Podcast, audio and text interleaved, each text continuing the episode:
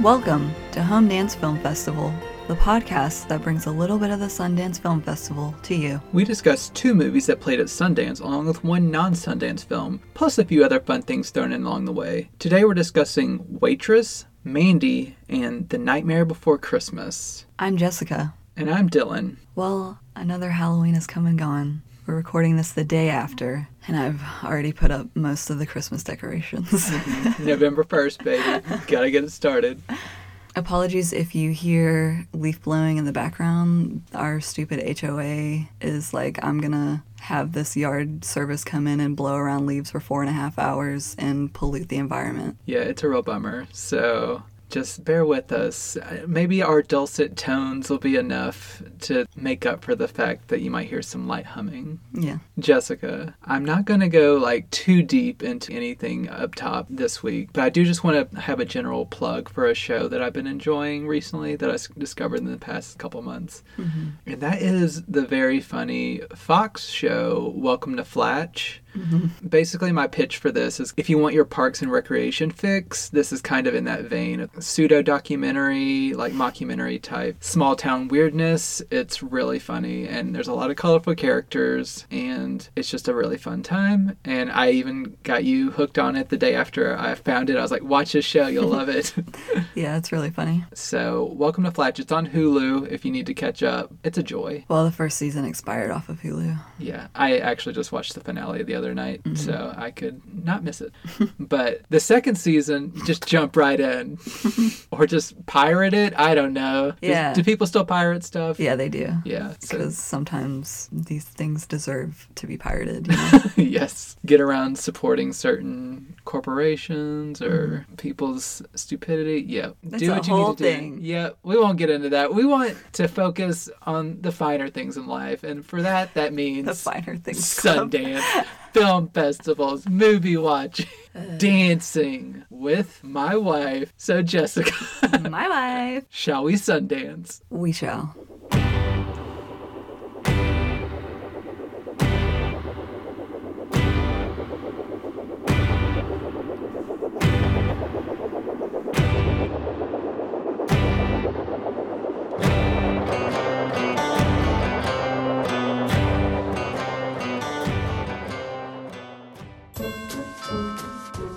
Hello, Jenna.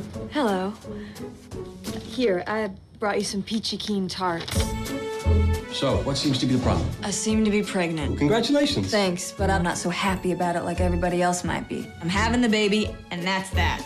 Uncongratulations. Unthank you. Waitress premiered at the 2007 Sundance Film Festival. It is written and directed by Adrienne Shelly. It stars Keri Russell, Cheryl Hines, Adrienne Shelly, Nathan Fillion, Jeremy Sisto, Lew Temple, Eddie Jemison, and Andy Griffith. Jenna works in a diner in a small southern town and is a genius at creating luscious desserts, but her marriage to an abusive goon makes happiness impossible. When she discovers she is pregnant, she makes plans to skip town before her condition is obvious. Uh oh, a movie full of quirky, idiosyncratic characters with an oddball humor, with a dark edge, and also a heartfelt story. You know what this sounds like? Jessica Kryptonite? She hates it. No, this sounds exactly like a Jessica movie.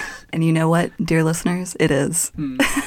I adore this movie, and I still do. I first saw it whenever I was a teenager and just completely fell in love with it. I think the writing is so excellent, and the characters are amazing. I love all the performances. If you hear a dog barking in the background, I'm sorry about that. He's just a very big fan of the movie and is mad that we didn't break our no guest rule for him.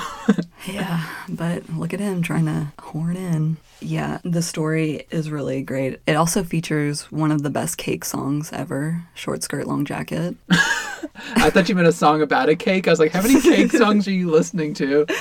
I listen to a lot.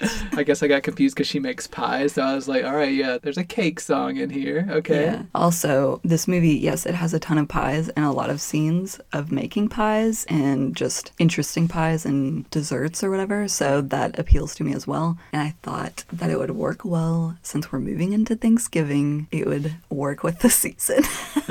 E- Even though we're still hanging on to the past season with our next two movies, kind Yes. of a little spookiness. But The Nightmare Before Christmas has Christmas as well. True. So I thought it would be good transition movies. Yeah, this is also kind of links back to our discussion of Big Night Yeah. with our, our food porn movies of Yeah. just like things that appear on screen that we just immediately want to eat and Mm-hmm. just want to dive into that world. Yes, you see uh, chocolate being poured, and mm, it's so good.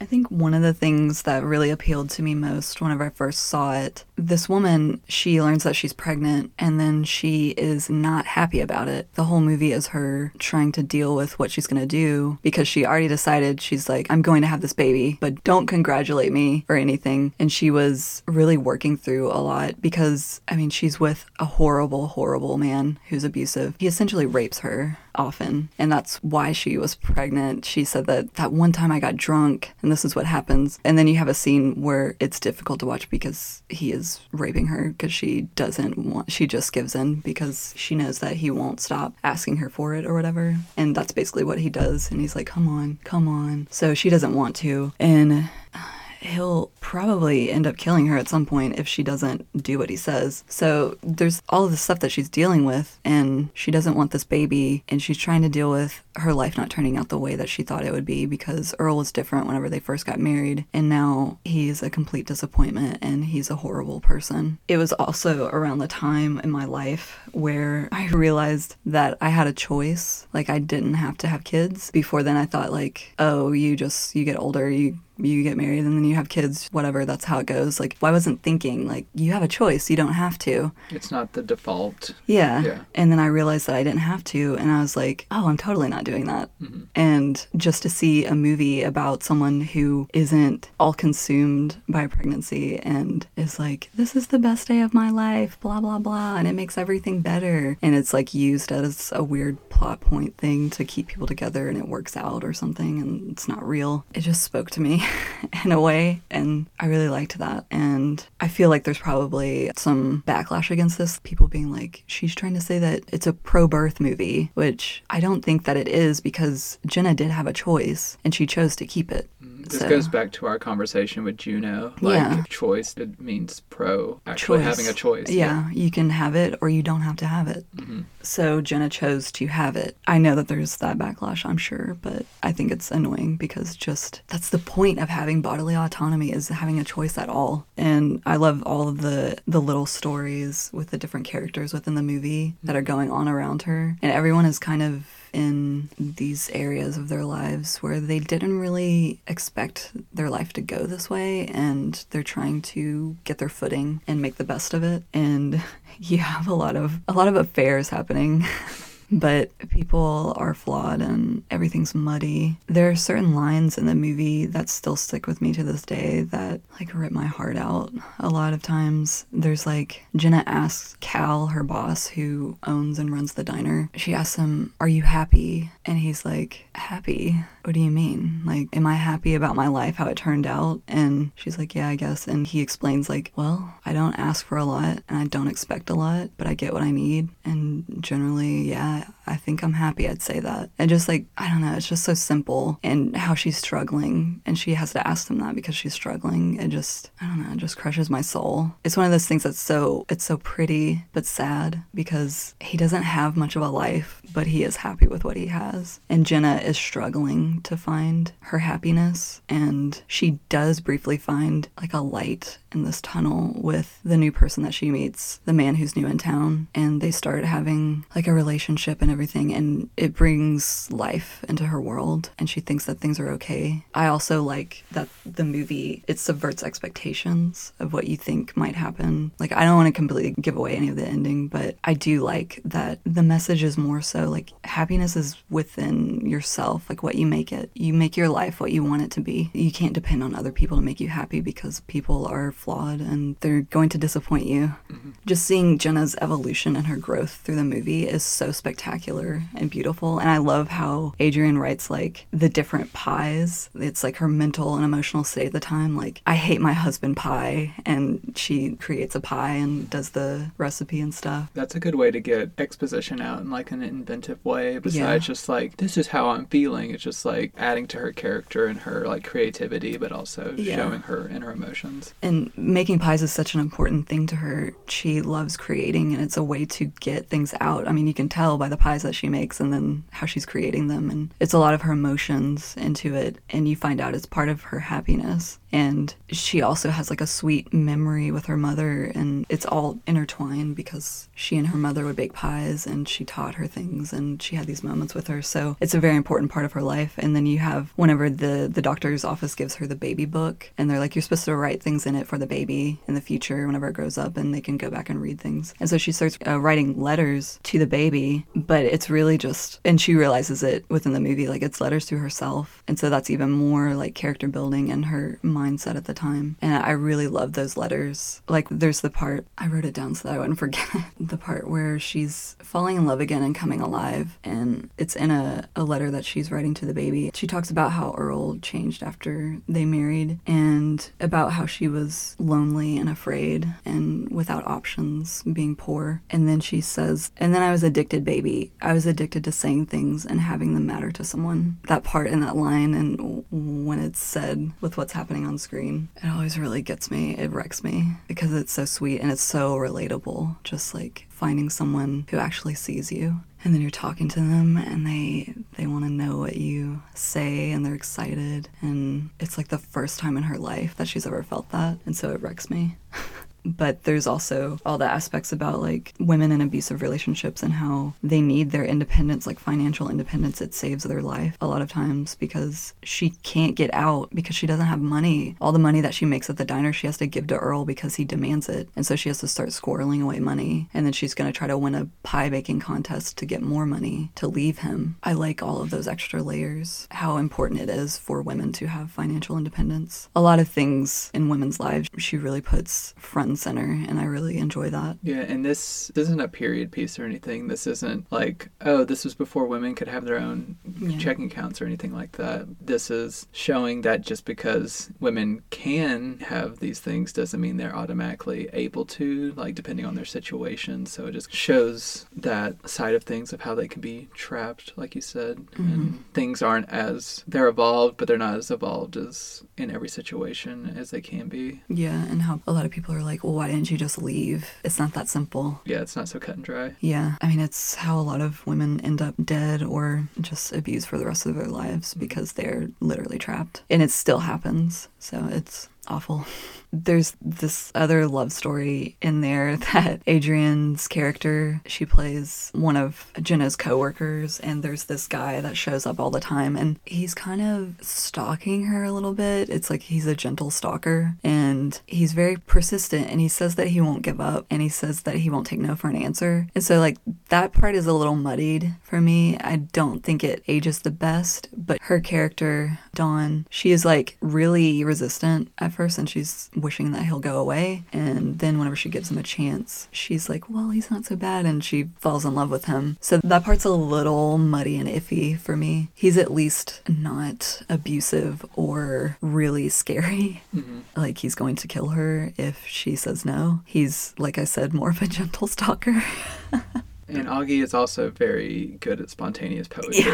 yeah that part really makes me laugh a lot of the the lines in here are so odd but they're so funny. And jenna since she's such a, a damaged person and she's so sad all the time she has a really dark sense of humor. And some things she'll say that she doesn't even realize that they're funny. So there's a lot of like dark humor in this. And a lot of the things that cheryl hines' character says is really funny too. I mean, Cheryl Hines is always a joke. Yes, yes, I love her. Mm-hmm. I wish she was in more things. Cheryl Hines is in Curb Your Enthusiasm, but I want her in more movies. She plays Becky in this movie, Bye. Mm-hmm. and she is also a coworker of Jenna at the diner. Like all the side characters, they are really great and essential. The writing is so snappy, it just goes along and it's perfect. There's nothing that's like too much of filler. It all works, and there's so much of that movie that is so relatable, but also just poignant and beautiful. It's one of my favorite movies ever. We did see the Broadway play of it, the musical in New York, and that was fun, but it does not compare to the movie for me. I love it just because it brought us um, Sara Bareilles' music for it, and she wrote the song "She Used to Be Mine," which I have cried to so many times because it is so relatable and so heartbreaking and wonderful, and it speaks to my soul. So I love, love, love that we got that song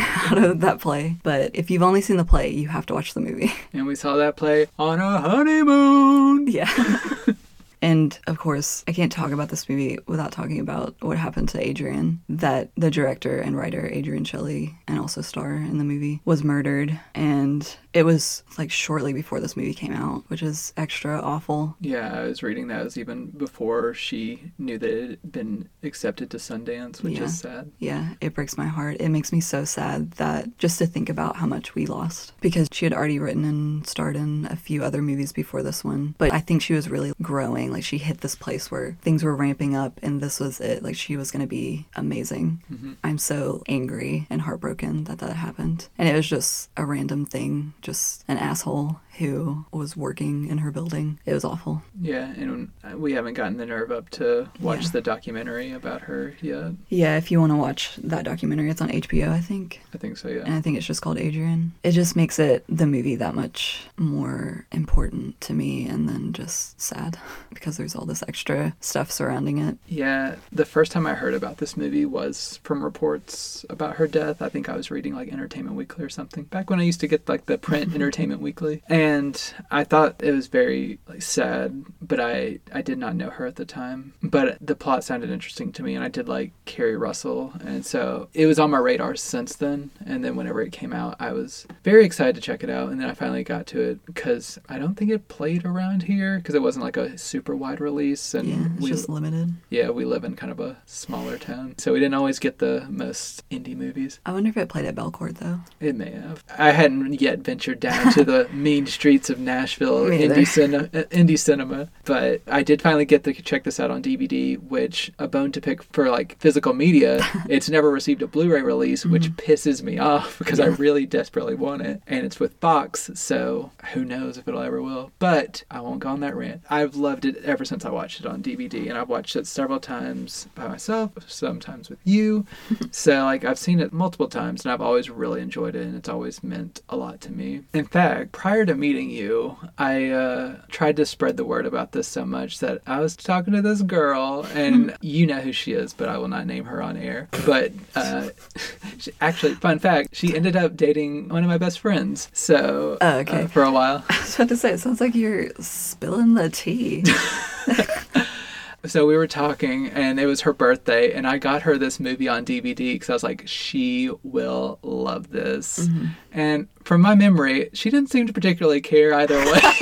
so, um, I know how much that gets under your skin. yeah, because I so rarely open myself up like this. Like, here's this thing that means Mm-hmm. a lot to me. I did that once with my niece. I got her a copy of Eighth Grade Yeah. for Christmas. You're gonna bring that up. yeah, it still gets to me. I'm just like, you will love this. This speaks to who you are.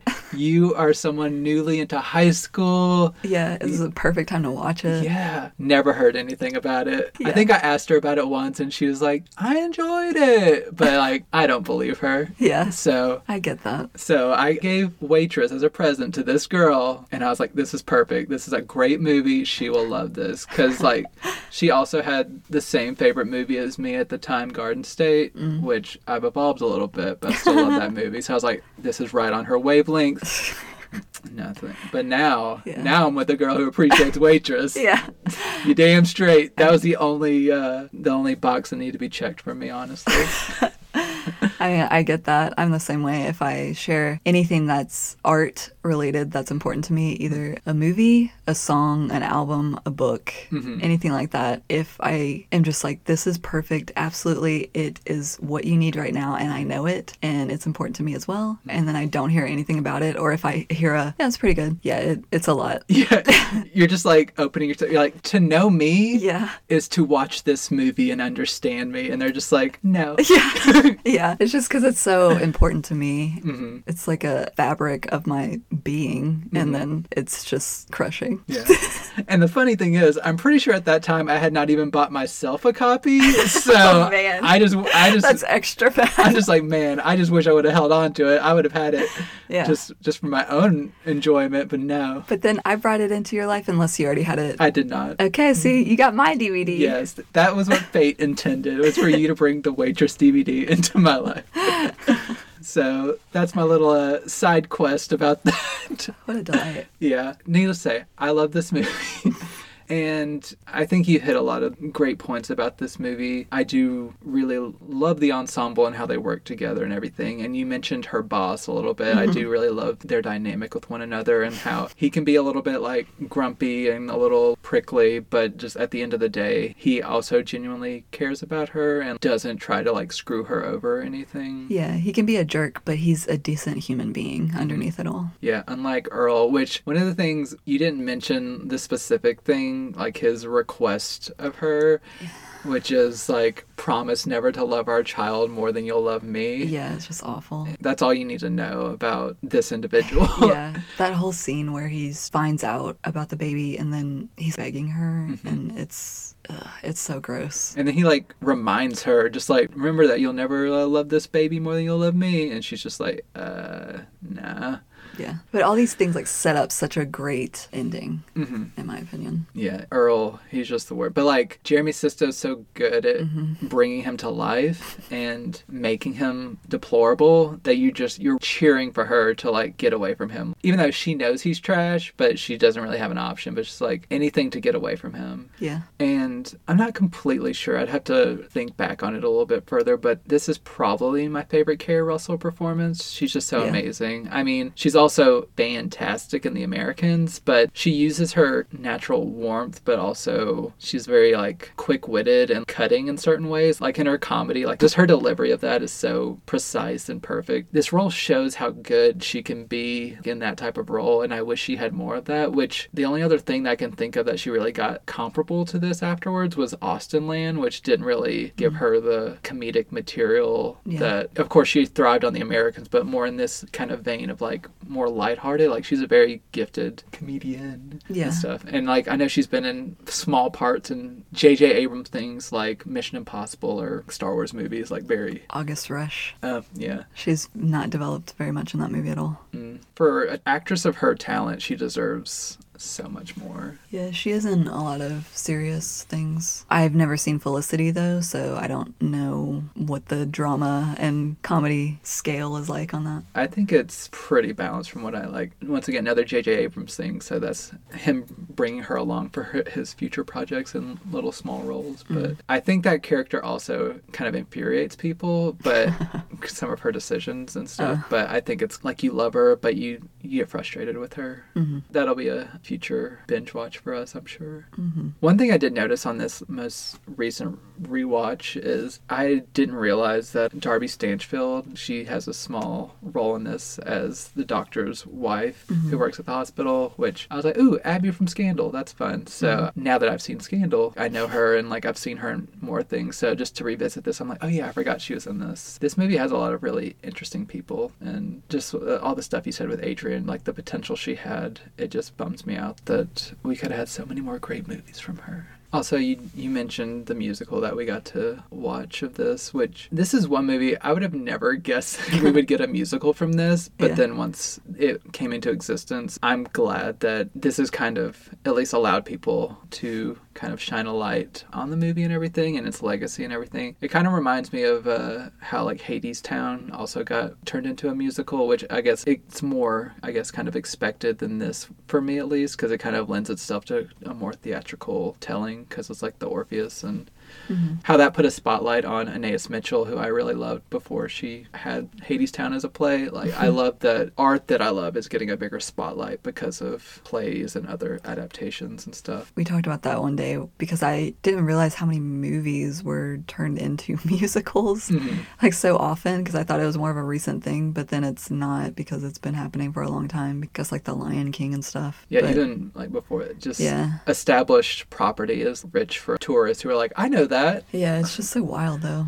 Yeah, especially with Waitress and it's like being adapted into a musical. I think it's a really nice legacy for mm-hmm. Adrienne. She was gone tragically too soon, but just to know that both the musical and that this movie did really well considering at the box office, like it made money. It was a big success for Fox Searchlight from what I could tell. It's heartening to know that her, the art that she left in this world, it exists and it continues on and people keep discovering it in new ways and it's being interpreted, like I said, by like Sara, and uh, it's just really nice to have that grow out from this small little movie that premiered at Sundance. And Yeah. If you want to watch this movie for even like the aesthetic and watch some really tasty pie scenes and everything and kind of like get into the more festive season, like I'm gonna make some pies. Just watch this movie and you'll feel like the warmth too. It's really warm. You got the pies and it's warm and it's heartfelt. But what else do you need during the holiday season? yeah, I mean, if you have some creative pie recipes, tweet at us. I want to. Jessica will make them. Yeah, I so, will. Come up with your most creative pie recipes and tweet it at us because I want some sweets. Oh, good for you. And how was it? Can you serve me up that rating system? My rating system is naughty pumpkin pies. Ooh, seasonally appropriate. Yeah. I will give this movie five naughty pumpkin pies out of five. Perfect pies. Ooh. I think I would give this. I'm just gonna go with four and a half naughty pumpkin pies. I'm conflicted. I kind of want to go five, but I'll just stick with four and a half for now. Okay. If you want to see this movie, uh, like I said, it's available on DVD, but also on digital. I don't think it's streaming for free anywhere right now, so that's a bummer. But it's worth checking out.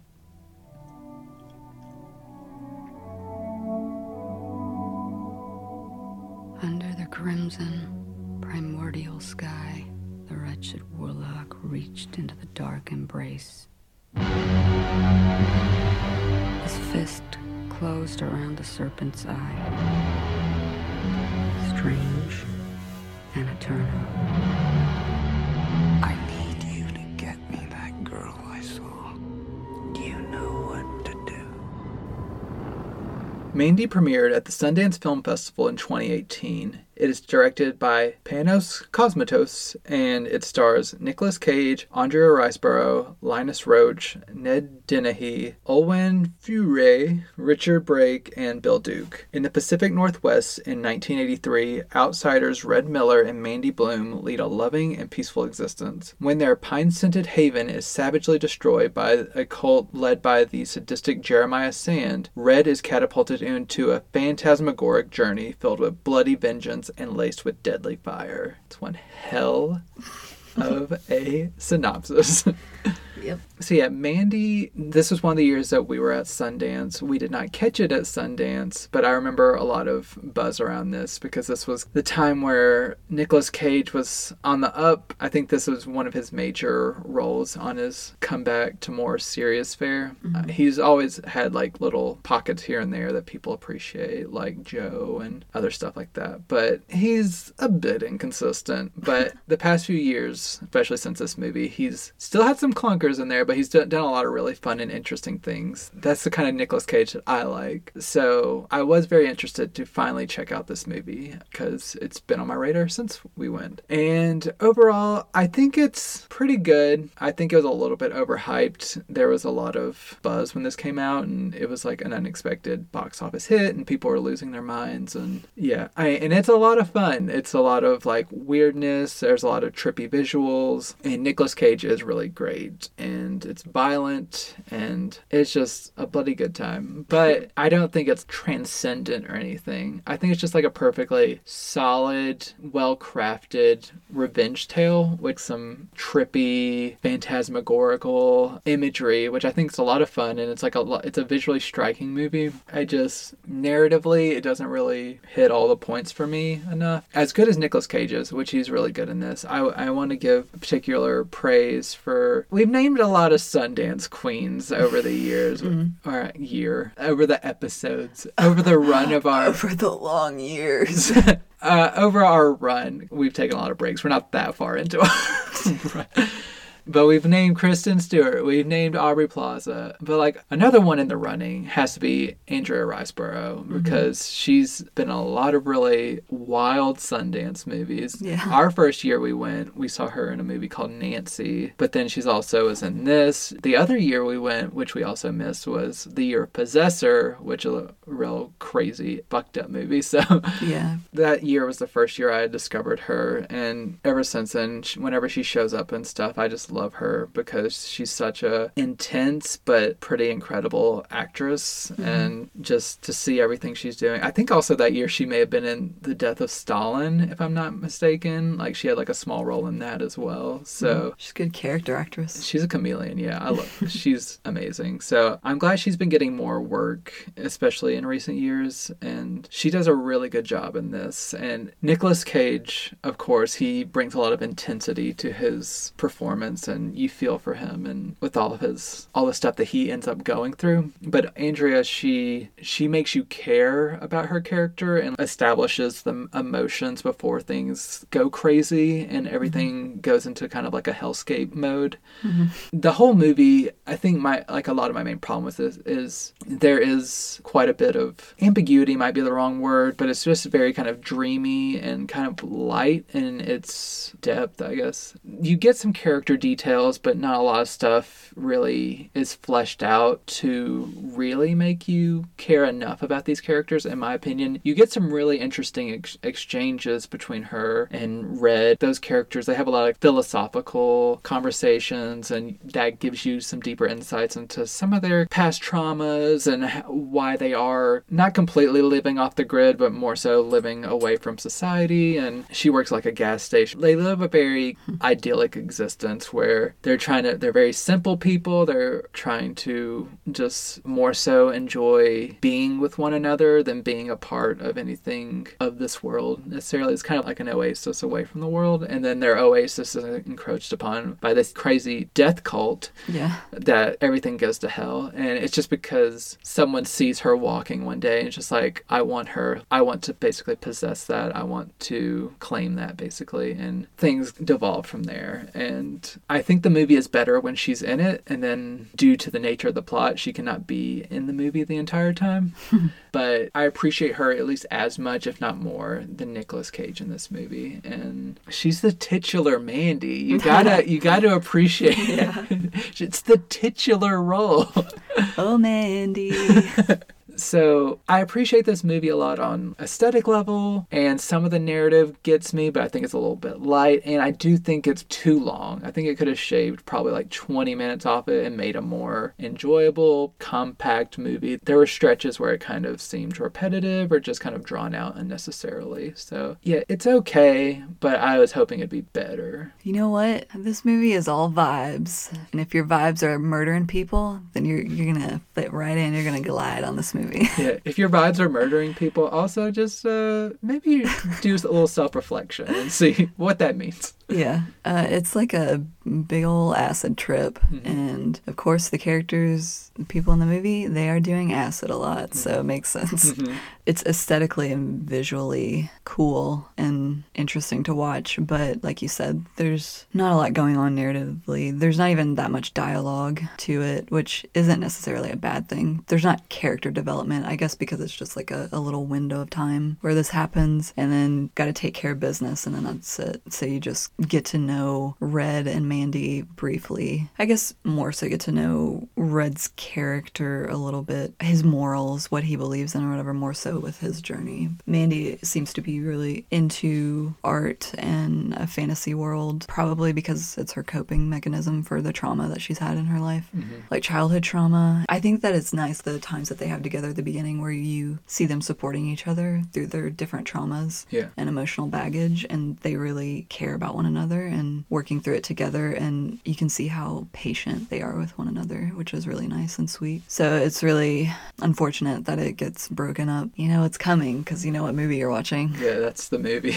yeah it's just disturbing but it's just like another uh, point where the audacity of men, just a man's like, yep, that woman, I'm entitled to all women that I see, so bring her to me because she is mine anyways. Not that she wasn't before, but she's definitely mine now physically. It's awful. It's like the whole thing with religious cults being that way, where it's usually a man in charge, and that's just how it is like a narcissist and a really evil person. Hmm. But I'm not saying that there aren't cults led by women because there are, but the majority of them are led by men. So it's just this gross dude. I do love the part where Mandy just like breaks him down and humiliates him because he is trying to show off in front of her and be menacing and be like an overbearing presence, like, you're mine now. And then he's just showing her this music that he wrote because he's like a failed musician and he's like, yeah, playing the record. You like it? It's pretty cool, right? And then she just laughs and he gets so upset and aggro and he's just like, what? And it's it goes back to that whole that saying where like men are afraid that women will laugh at them and women are afraid that men will kill them Yeah. like the greatest fears thing and it that really plays out well because she's laughing at him and he just breaks down and he because he can't take it and he feels low low to the ground Yeah. Is he naked at that point or yeah he opens his robe Yeah. so he's naked and then she's laughing and it's like a man's worst nightmare Yeah. Laughing at his naked body and his vulnerability and stuff. Yeah. And just whenever he's showing all the things that he's supposedly good at and how these other people are worshiping him and stuff, and then a woman laughs at him. Even whenever she is physically powerless, like he can kill her in that moment, mm-hmm. but she still laughs at him. It just ruins him. Yeah, I was gonna mention that as like something I really liked about her character. Like she doesn't give up her power, even though she's in a vulnerable situation. She mm-hmm. is a badass, pretty much. Yeah, she's physically powerless, and then she's also incapacitated with drugs because they mm-hmm. drug her, so she's like high out of her mind. But she still is like, nah, I'm not gonna feed your ego. I was expecting like a lot of violence and really crazy stuff in this movie, and there is a lot of violence, but it wasn't as much as I thought it would be. There's still quite a few moments where the violence made my butthole pucker. Ooh, crispy. I mean, I've gotten really desensitized to a lot of stuff, but it was more tame than I expected. Maybe just because there was a lot of trippy, like, ooh, kind of filler things mm-hmm. going on that were in between the violence and prolonged shots. I was expecting like a crazy rampage and stuff. There are a lot of really insane characters, especially this one aspect that I didn't know would be part of it because I knew that it was like a cult and revenge stuff, but like I was not expecting like weird paranormal aspects to it. Mm-hmm. So that part I was like, whoa.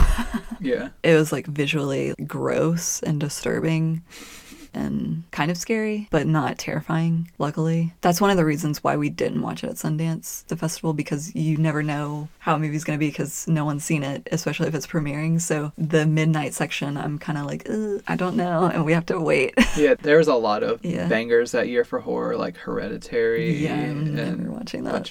So, like, if we would have went to Hereditary, you would have wanted to leave the festival and Yeah. like crawl under your, your covers forever. I would have been scarred for life. but Mandy would have been fine. Yeah. I think the most intense we got that first year was maybe Summer of '84, if I remember, which was fine. Mm-hmm. Yeah. But it's hit or miss with your horror level on that. Yeah, and especially with an indie festival, indie horror can get really, really intense and disturbing. So Yeah. I can't just go in blind to a movie that's in a horror section or just be like, I'm gonna take a chance on this.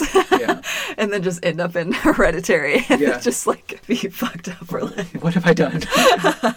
Yeah, this movie is intense. It still makes me a little squeamish, like a little squirmy in places and anxious. But if you're just like, you cannot handle gore or violence or really dark themes and imagery, then I would not watch this. Mm-hmm. This is coming from a mostly scaredy cat. yeah. But if you just want to see Nicolas Cage like carve up people with a chainsaw, Yeah. then by all means. Yeah, if you can handle gore, Yeah. it should be okay. But whenever I was younger, I was not really great with gore. A lot of times it would frighten me, but I've gotten really desensitized to a lot of it. And most of the time, it doesn't scare me if something's gory. It's just like, okay, sometimes it makes me anxious, but it's not like I'm terrified. But there are certain things that people can do with it, like murders and stuff, that will mess me up a little bit. I agree with you that it was too long a lot. It should have been edited down a little bit. And I guess if you want to get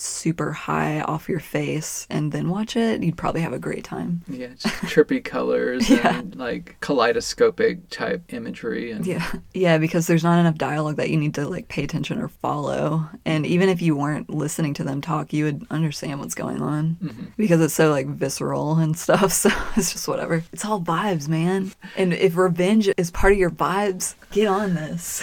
If revenge is some on your vibes, then that's cool. If murder is part of your vibes, then I'm concerned. Yeah, get out of here. Yeah. My expectations weren't crazy high for this, but it still, I guess, didn't meet my mid expectations as much. Mm. I am happy though for Nick Cage's comeback. I am enjoying seeing him do more things and having more people wanting to cast him, and they're just like, "I have this thing that's perfect for you," or and then people getting excited that he's in these movies. He did a, a Reddit AMA um, last year, I think, and I read a lot of it. He seems like a really chill and cool guy, and I'm really pleased that he's getting more work, more serious work. And yeah, it has to be like with indie movies and lower budgets or whatever, so it might not get as much exposure or anything like that. But it's still really cool that indie directors who usually have like a certain vision and a certain thing that they want, they're like, yeah, Nick Cage is perfect for this Yeah. and they're giving him these chances because they respect him so much. Mm-hmm. So I hope it keeps happening. Yeah, and he can dial into like a good frequency with his acting. He doesn't have to be completely like caricature, quote unquote Nick Cage. Yeah. Like full cage. yeah. He can modulate his performance to fit what the narrative needs. It's just he needs the right material. Yeah. I've always enjoyed his stuff whenever he was doing more bigger budget things and was a bigger star in the 80s and 90s. Mm-hmm. But I think he does have range. And even whenever he's doing more dramatic roles, he's really good at it. And I've always enjoyed his performances. But then people started making fun of him a lot. It made me feel badly. And I'm, I'm just like, am I supposed to hate him? What is going on? Nah, fam, nah. His range in the early to mid 2000s with like adaptation and the Weatherman. Gone in 60 seconds. Yes. Such a banger. He knows what he's doing. He's good. hmm He knows what how to deliver. And just to highlight one other person in the cast, he doesn't have a huge role in this movie, but I just want to highlight him because he seems to pop up in everything I've been watching recently. Uh, I'll give a shout out to Richard Brake as the chemist near the end because he was also this past weekend we watched the new Munsters movie and he was in that. And then I also probably the same night I think I watched Barbarian and he was in that. He's just in all the horror movies, so good for you, Richard. Like Just I- being creepy. yeah. So yeah, this ensemble, there's a bunch of weirdos, but it's fun. A bunch of real method weirdos. I feel the need, the need for speed.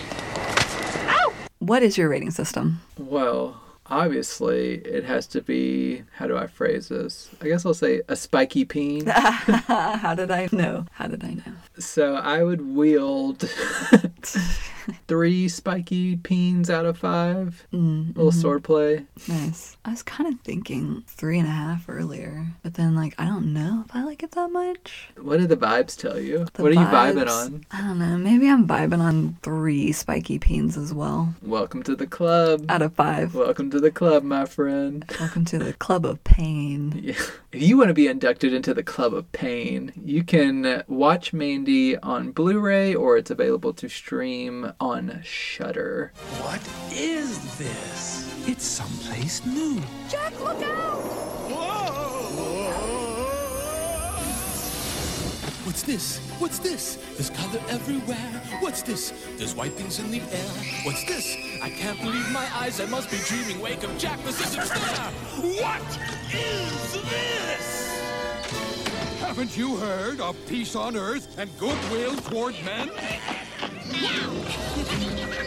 The Nightmare Before Christmas was released in 1993. It was written by Tim Burton, Michael McDowell, and Caroline Thompson. It is directed by Henry Selick. It stars Danny Elfman, Chris Sarandon, Catherine O'Hara, William Hickey, Glenn Shadix, Paul Reubens, and Ken Page. Jack Skellington, king of Halloween Town, discovers Christmas Town, but his attempts to bring Christmas to his home causes chaos and confusion. Guess what? This is another Jessica movie.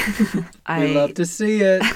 I used to watch this all the time whenever I was a kid. No particular particular season or whatever. Now, whenever I watch it, it is usually seasonal. But I was a weirdo as a kid and I watched it quite a bit. I'm not sure, I don't think I'm making this up, but I think my cousin Ryan had the toy of the werewolf in the town. And I remember playing with that and don't think I'm making that up. Sorry if I am. But Texas Ryan. Let us know. yeah, I loved it and I still love it. It has a very special place in my heart. I love the story and the music and the characters. There's like a lot of really weird and dark aspects to this movie that aren't exactly kid friendly. It's just the stuff that makes me laugh a lot. That's what makes it so good. Yeah, so many movies like that have things in it where I'll watch it whenever I'm older and I'm like, what? And just me as a kid being like, yay, again.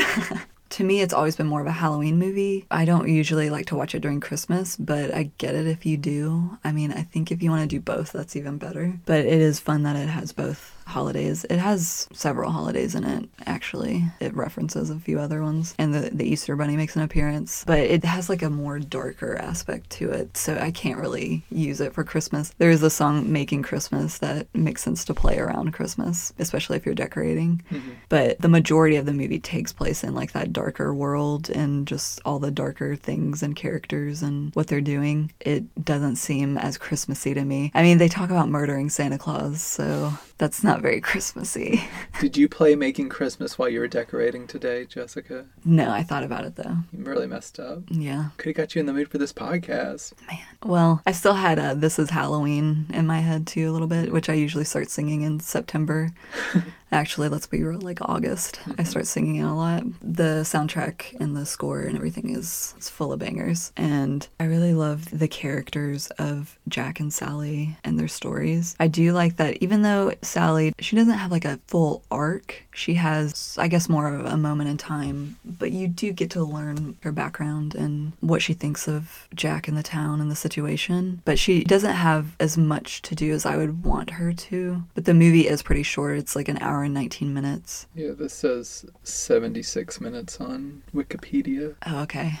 So even shorter. Yeah. It's pretty short, so you can't just write like a full character arc for everyone. But I would like her to have just a little bit more to do. But I do really enjoy her character, and I love that she's always just cool as hell, and she's like escaping all the time from this jerk mad scientist dude who tries to keep her imprisoned all the time just because he created her, and now he sh- can't accept that she has her own life and she has her own thoughts and feelings, and she needs to be on her own and independent. And I like that she is able to escape all the time and do all this stuff that she wants to do, like helping Jack or trying to hang out with him. And she is able, even though this dude is like a mad scientist and stuff, she tricks him all the time. I like how smart she is. I love Jack. I think he's super fun and super cool. He is, yes, of course, annoying whenever he's just like, I'm going to take over Christmas because I'm tired of Halloween and I want something different. And that, I guess, that gets on my nerves, just how he wrecks Christmas for the world. But it's just like the whole thing, like, well, I saw it, so I should be able to take whatever I want. Like, why not? Just men stuff again. It's what we do. Yeah. We gotta take over. Yeah, and just like I can do it better. I'll I'll do this because I have all this praise all the time in my Halloween town. I'm the king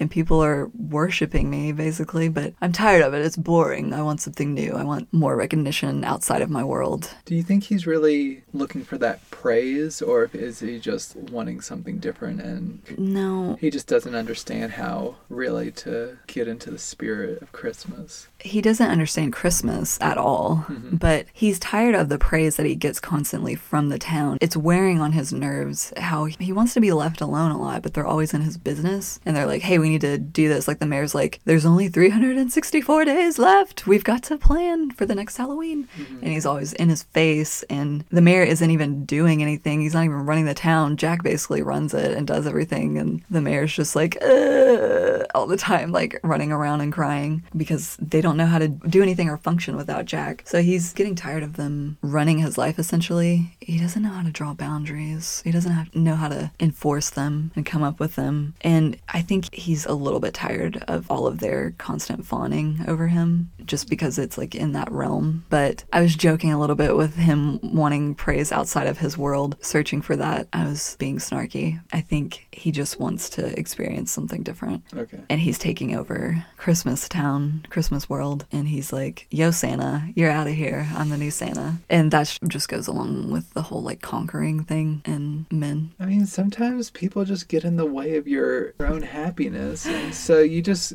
Yeah, you yeah, got. You gotta try to just make room. Yeah, sometimes people do, but uh, I'm not saying that Jack is the worst because, like I said, I love him. Part of the stuff that really speaks to me and that I relate to a lot is just in his song where he's singing in the, I think it's in the cemetery or whatever, on his hill and stuff. And he says, somewhere deep inside of these bones, there's a longing, how he longs for something else in his life something to make it worthwhile because he feels stagnant in his life now. Like how none of the people in the town can relate to him for that longing because they're really happy in the status quo and what they're doing. And as long as they're busy making Halloween and everything, they don't really think about anything else. And he's more introspective and existential and he's thinking past it and he feels like this yearning and longing. And I highly relate to him. I was about to say, just hearing this Yes. like description, I was like, Jessica's Jack, and I'm the status quo townspeople. They're just like, yes, give me some of that same old, same old. I mean, a little bit, but I would say mostly the world is. Yeah. Because it's just the breed of person I am. It seems like there are less of me than of the townspeople. Whenever, We are Legion. just leave us alone, please. but just like whenever he's singing his song, I'm just like, "Ugh, I feel this on a spiritual level. Mm-hmm. like, Jack, I know how you feel. And then shortly after he's done singing, Sally's listening and she's like, Oh, Jack, I know how you feel. And I'm like, Girl, you and I. And I'm just like, dude's being a bit dramatic. Yeah. Dude is a pumpkin king. what more could he want? He's excellent at scaring people. He is set. He's got all of his needs fulfilled. He can scare people right out of their pants. Yeah. He's very much relatable to me, so that's why I connect to him and I love him. Well, And I relate to the mayor, okay? He is ineffectual. he is overwhelmed. rolling downstairs. yeah. My head turns around backwards for to have a different base. yeah, that used to terrify me as a child. Even though I loved the movie, Yeah. it would freak me out whenever he turned to the other side with the white and the blue lips. I was like, no, don't do it. He's my dude. That's so relatable to me. So you have your forward-thinking Jack and Sally. I'll be be right there with the mayor, screaming for help. Uh, yeah.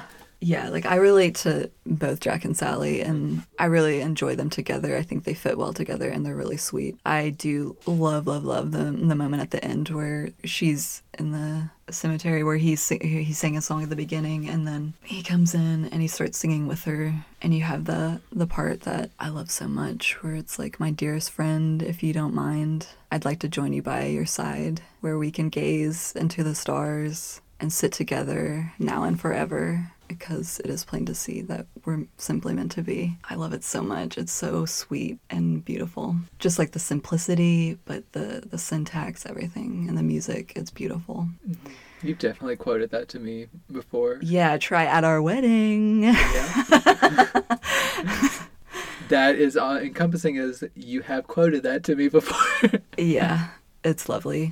The whole movie, just altogether, is really romantic in style, and that's why I think that I just love it so much. It will always be special to me, and I did watch it again this year for Halloween, mm-hmm. so that was fun. Oh, also, you have Dr. Finkelstein, the mad scientist guy who's voiced by William Hickey. Jack goes to him to ask for a favor to get some supplies and everything to perform experiments to figure out this whole Christmas thing. I just like the way that he comes in and how he answers him. It's just more so how much the town loves and respects him and that thing, like the male energy, where he's like, Jack, my boy. And then he says he needs some supplies and conducting experiments. And he's like, oh, really? He's just like, sure, yeah, whatever. Like, come on in, get all this stuff, whatever. And he's helping him and he's really excited to talk to him about that stuff because because he automatically respects him enough to think that he would be interested in the science and could understand it, even though Jack is not a scientist whatsoever. He doesn't know what he's doing, but automatically he talks to him like they're on even ground, like they're peers. Mm. And so he's just like, yeah, here's my science stuff and blah, blah, blah. But then if Sally were to be like, oh, what are you doing? He'd be like, get out of here. You can't understand this. Your brain is not for this. He created her, so obviously she can't be of. But it's just like he created her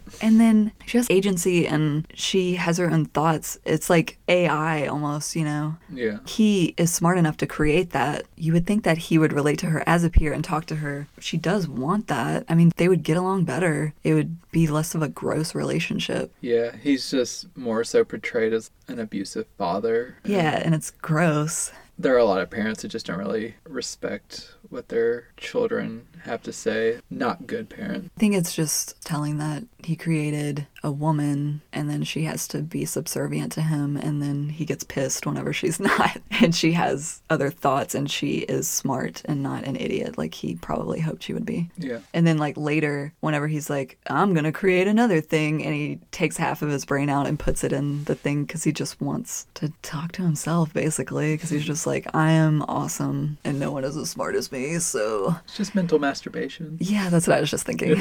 so I definitely notice those aspects now. Yeah, there's not too many women in this movie. Not really, which is unfortunate. And like I said, Sally isn't given a ton to do and she's not completely developed as a character, but it could be worse, honestly, especially for 93. And another part that used to terrify me as a kid is the Oogie Boogie Man. Oh, yeah. Just him being a sack full of bugs.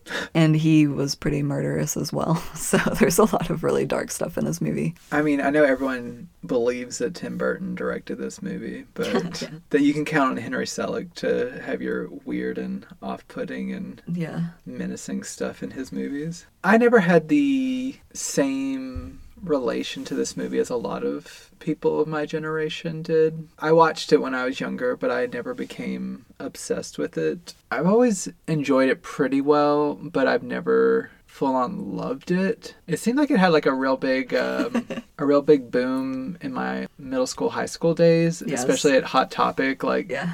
it kind of annoyed me that people made it a personality type, a person who likes Nightmare Before Christmas. I had several Nightmare Before Christmas shirts. I still have my scarf. I have my gloves. So, are you coming at me right now? Um, maybe I don't know.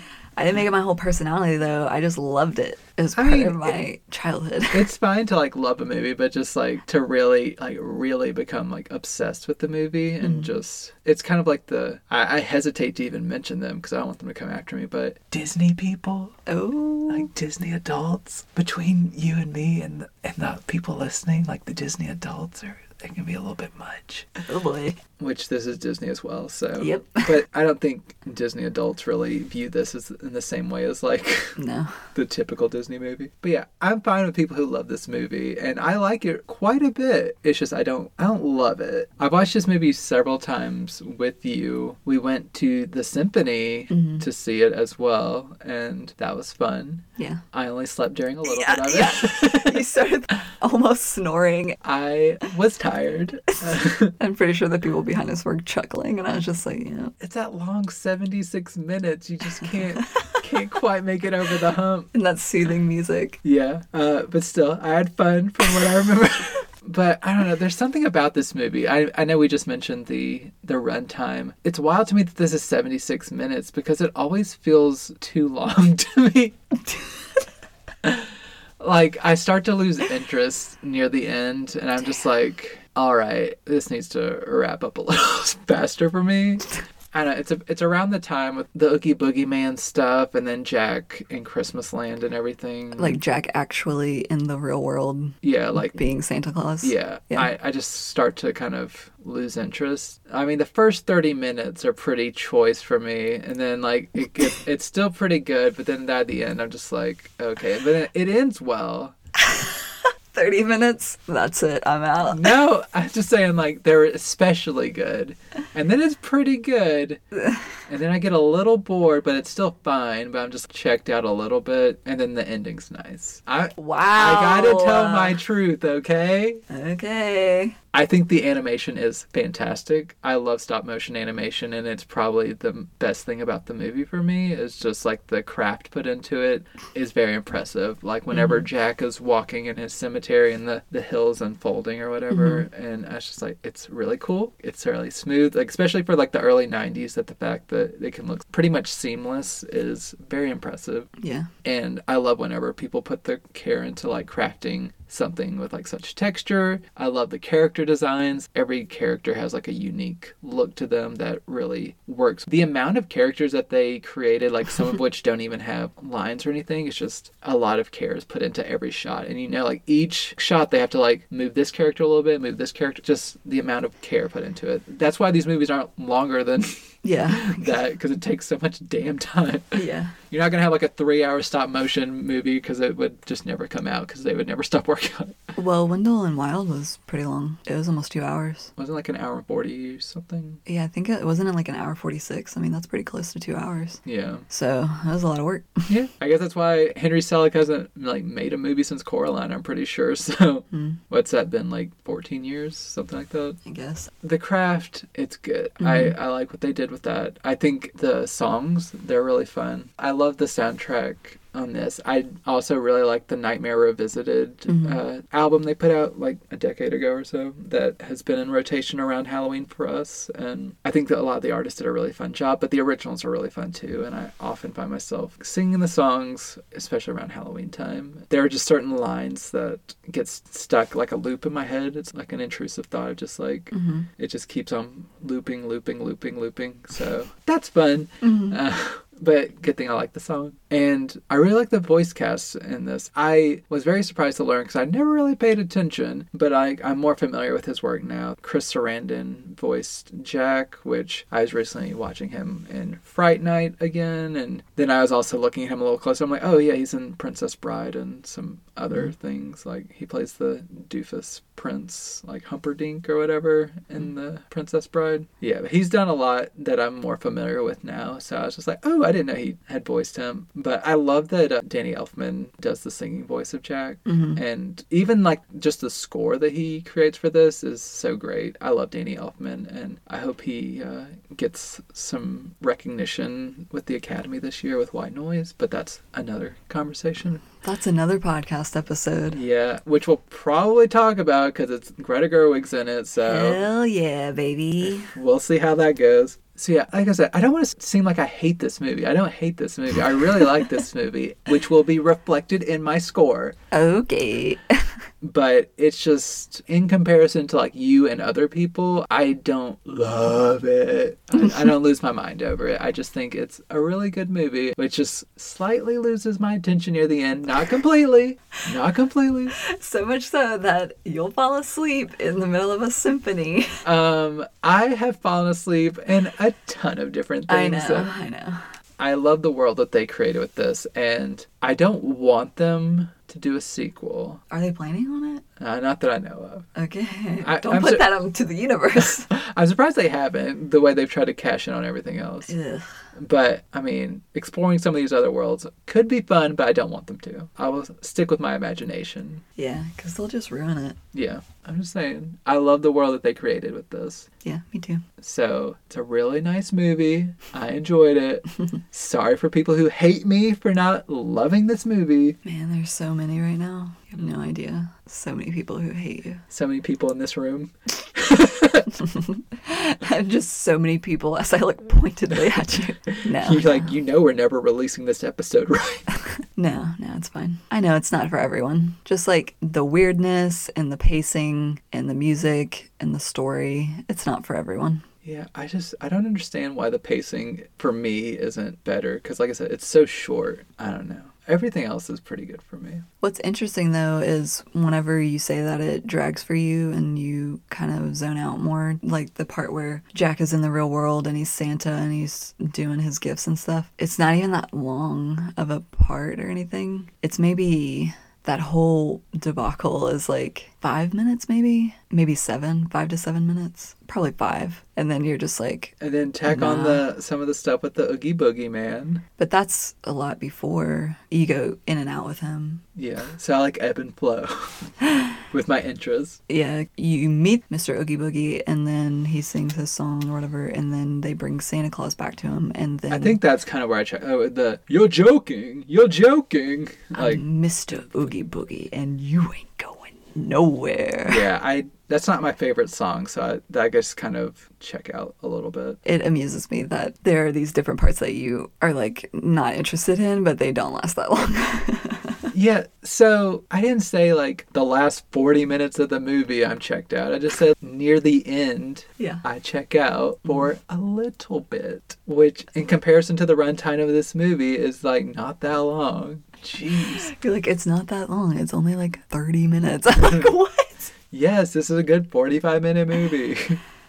I'm not going to come for you in your sleep or anything or feed you to the Oogie Boogie. Thank you. Bless you. If you want to watch a fun movie with Halloween and Christmas and a banging score and soundtrack, just go ahead and check this movie out. And just really pay attention to those more poignant moments and let them just envelop your soul so you can just be totally moved by it. Just really get the full effect. Don't fall asleep. Don't fall asleep. But I will go down with this shit. And may I ask, what is your rating system? My rating system is Christmas tree eating snakes. Whoa, very specific. hmm I think I will give this movie five Christmas tree eating snakes out of five. You people are going to have no Christmas trees left because this movie is a banger. What's your rating system? Um, I guess should be uh, Shakespearean quotations. Mm, hmm And I would recite. Nah, I've I've said too much negative stuff to be four. Three and a half Wow. Shakespearean quotations out of five. Wow. But since you are not dead, you cannot take off your head to recite them. Dang. well, maybe you'll fix that in my sleep tonight. I guess we'll see.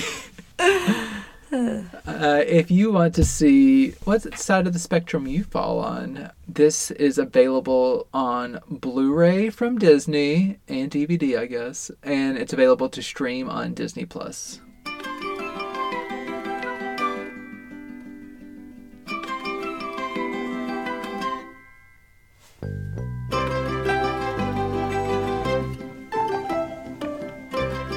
Thank you for joining us for this episode of Home Dance Film Festival. Join us again next time when we'll be discussing a great array of movies. Just you wait. If you have any thoughts or opinions about the movies we discussed today or movie suggestions, you can write us at homedancepod at gmail.com or follow us on Twitter and tweet at us at homedancepod. If you enjoyed this show, this particular episode, feel free to rate it or just leave a review. If you didn't like the show or this episode, you can go get eaten by a Christmas tree eating snake. Dress up as a Christmas tree and wait around and get eaten. I was going to ask if our audience was exclusively Christmas trees, and you were just very pointedly threatening them. Yeah, or just stand near a Christmas tree. He'll gobble you right up. You'll get yours. yeah, presents and all. You're just a nice little prezi for the snick.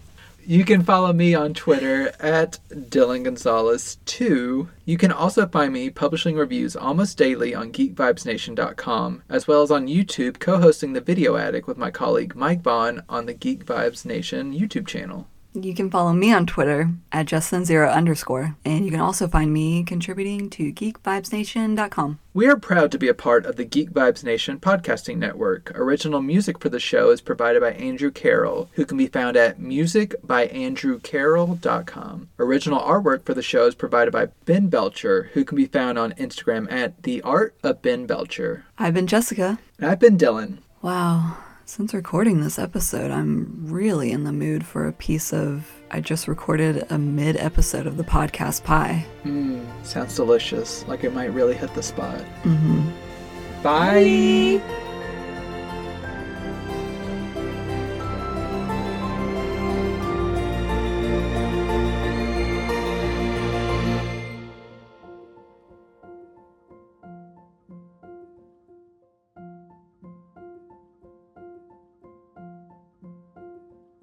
Gucci.